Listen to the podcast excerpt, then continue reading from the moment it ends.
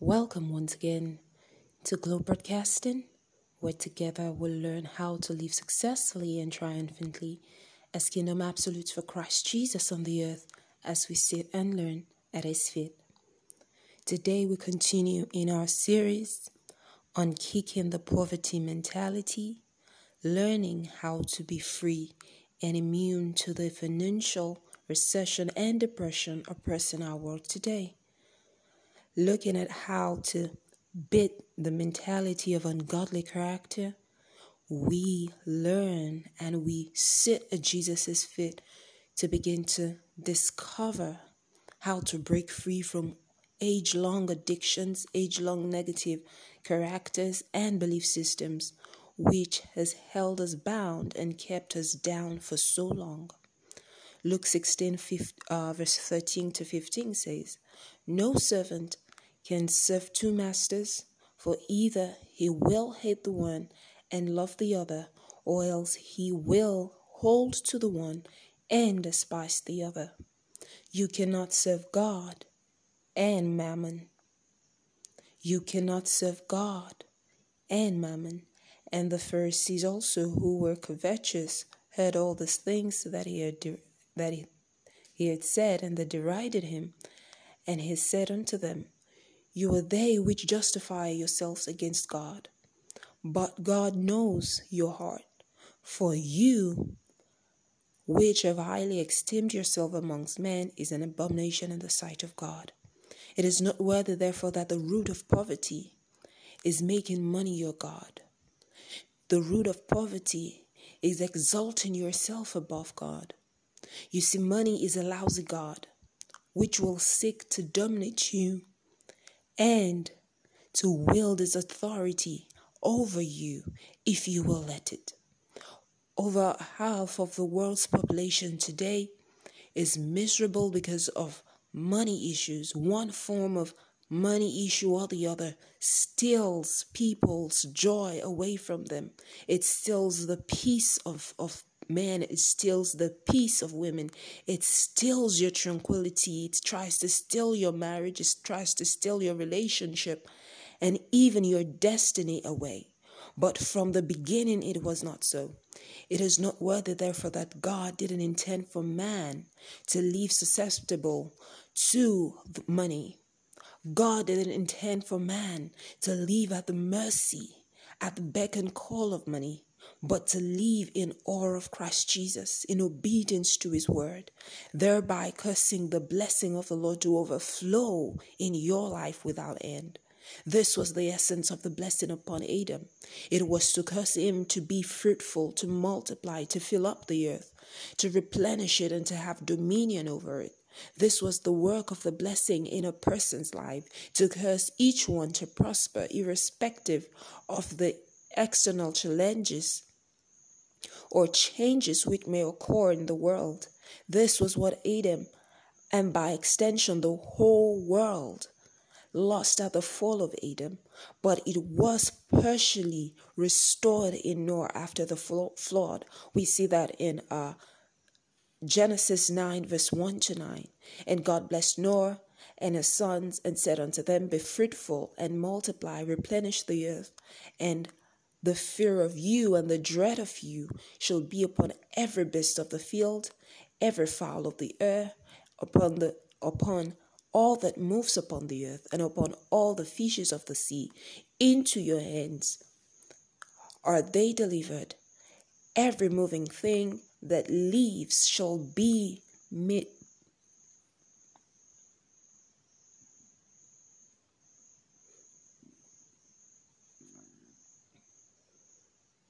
every living thing shall be meat for you, and into your hands they are delivered.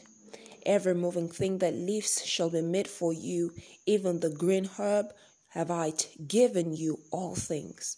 But flesh which the life thereof, which is the blood thereof, shall be not eaten, and surely your blood of your life, the blood of your life, will I require at the end of every beast, will I require it, and at the end of man, at the end of every man's brother, will I require the life of man.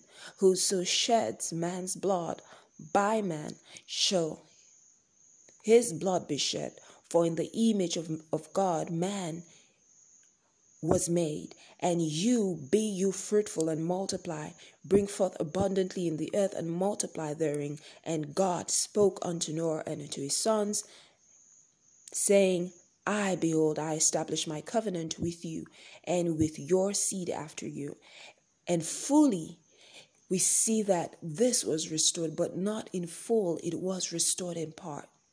Because at the beginning it said, uh, He blessed them, saying, Be fruitful, multiply, replenish the earth, subdue it, and have dominion over it.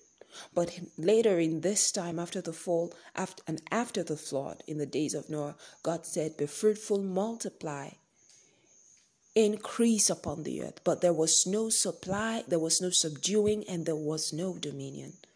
And because there was no subduing and there was no dominion, from that point on, man began to struggle. He began to toil. He began to stress out over his livelihood, over his survival. But later on, when Jesus came and died on the cross, he restored everything back to us in full. And so we see in Galatians 3, verse 13 14, Christ has redeemed us from the curse of the law, being made a curse for us, for it is written, Cursed is everyone that hangs on the tree, that the blessing of Abraham might come on the Gentiles through Christ Jesus, that we might receive the promise of the Spirit through faith. Thus, this is the truth that remains that man has been restored to the beginning. Mankind has been restored back to the beginning, having the free gift of God's blessing to prosper amongst all other things, and with one jurisdiction and one instruction alone, which is to believe in the Lord Jesus Christ, to receive his love, to serve God, and to keep his commandments. When we begin to understand this and to walk in the light of it, when we begin to conceptualize this truth, internalize this revelation, then we will begin to leave above the curse in all practicalities for above all principalities and powers. We have been placed and we're now placed above the limitations. We're placed above that challenges. We're placed above that uh, circumstance that used to hold us bound and hold us down hitherto. So Jesus said, You cannot serve God and mammon at the same time. An active attempt to get you out of poverty will only get you deeper into it because you can of yourself do nothing. Meaning, to get out of poverty mentality, you need to recognize and to acknowledge who you are in Christ Jesus. Listen to Him, receive His word, stick with Him alone. Stick with Him alone. The fundamentals of this is seen in 1 Corinthians 1, verse 2 and 3. So, making God's wisdom yours isn't foolishness at all. Rather, it is the wisdom, the triumphs, and that will give you the victory that you seek in life. First Corinthians 1 verse 23 to 31 says, But we preach Christ crucified, unto the Jew a stumbling block, and unto the Greek foolishness. But unto them which are called, both Jews and Greek, Christ the power of God and the wisdom of God, because the foolishness of God is wiser than men, and the weakness of God is stronger than men. For you see your calling, brethren, how that not many wise men after the flesh, not many mighty, not many noble are called, but God has chosen the foolish things of this world to confound the wise, and God has chosen the weak things of this world to confound the things which are mighty, the base things of this world, the things which are despised. Has God chosen, yea, and things which are not to bring to naught the things that are, that no flesh should glory in the presence of the Lord, but of him are you in Christ Jesus, who of God has made unto us wisdom, righteousness, sanctification, redemption, that according as it is written, he that glorieth, let him glory in the Lord. So we see that in our wisdom, in our strength, in our abilities, in our capabilities, we cannot break free from the limitations of this life and from the oppressive dominion and domain and rulership of the enemy of poverty that seeks to hold us bound and to hold us down, but in Christ Jesus and via His wisdom, via His directions in our lives, we gallantly sail above those limitations, we sail above all of those limits, and we get into the realm of glory that the Lord has proposed for us to operate in and to have. And so we see in First Corinthians 2, verse uh, 1 to 16, the same thing there. I'll advise that in your personal time Spend time there, just meditate and let the Lord begin to interpret scriptures to you. Let Him begin to reveal what this scripture is all about, about the wisdom of God. Let Him begin to magnify in your heart the power and the wisdom and the grace and the glory in God's words to you, in God's instructions to you, because it is only in Him that you have life, that you have triumph, that you have the success that you seek. Without Him, you can do nothing, and without His wisdom, we are actually nothing. And so we see in First Corinthians 3, verse 18 to uh, 21 and 23, we see that it says here, Let no man deceive himself. If any man amongst you seems to be wise in this, in this world, let him become a fool. What kind of fool? A fool in embracing the ways of God. Because for the world, the ways of God seems to be foolishness. But anyone who will walk in the light of God's word is sure to encounter victory. And so let no man deceive himself. If any man amongst you seems to be wise in his in this world, let him become a fool that he may be wise. For the wisdom of this world is foolishness with God. For it is written, He takes the wise in their own craftiness. And again, the Lord knows the thought of the wise, that they are vain. Therefore, let no man glory in man for all things are yours, and you are Christ, and Christ is God. So it's time for us to set ourselves apart. It's time for us to embrace the truth of God's word. It's time for us to lay ourselves down before Him as a tabula rasa each day and say, Lord, what will you have me do today? Teach me, guide me, help me to live a life pleasing to you, that my character might not repel your prosperity plan in my life, but embrace your prosperity design in my life. Help me to live in accordance to your word so that I can experience the reality of scripture that says it is your blessing that makes me rich and adds no sorrow with it. Because when we follow his path and we follow his plan, we're guaranteed of transgenerational increase, of transgenerational prosperity because scripture says he will serve, a man will serve the Lord, a person will serve the Lord and the Lord will account it unto him for righteousness. The Lord will account it unto him for generation. It will not only stop with you, but it will go from one generation to the next because it is the Lord that sets up one and displaces the other. Who is the one that has been displaced? The one who refuses to reference God, the one who refuses to acknowledge God, the one who refuses to believe Jesus Christ and to walk in the light of His word. And Jesus said it. He said, If you walk in darkness, how great is the darkness within you? When you have the light, why not walk in the day? Have the light with you. But the one who walks in darkness is not walking in darkness because it is night, but because he doesn't have the light of life with him. This was a mystery been unveiled to us by Christ Jesus, that there is a way that seems right unto a man, but the end of it thereof are the ways of death. But he, Christ Jesus, has brought light, he has brought life, and if we'll embrace that light and embrace his life, then we are sure and guaranteed of prosperity, of, of deliverance is beyond our wildest imagination. Our mind becomes renewed from the hold and stronghold of poverty, and we're set free, even in the midst of recession, in the midst of depression. We're set free to live free. We're set free to live triumphantly. We're set free to live abundantly according to His perfect design in honor and praise of His holy name.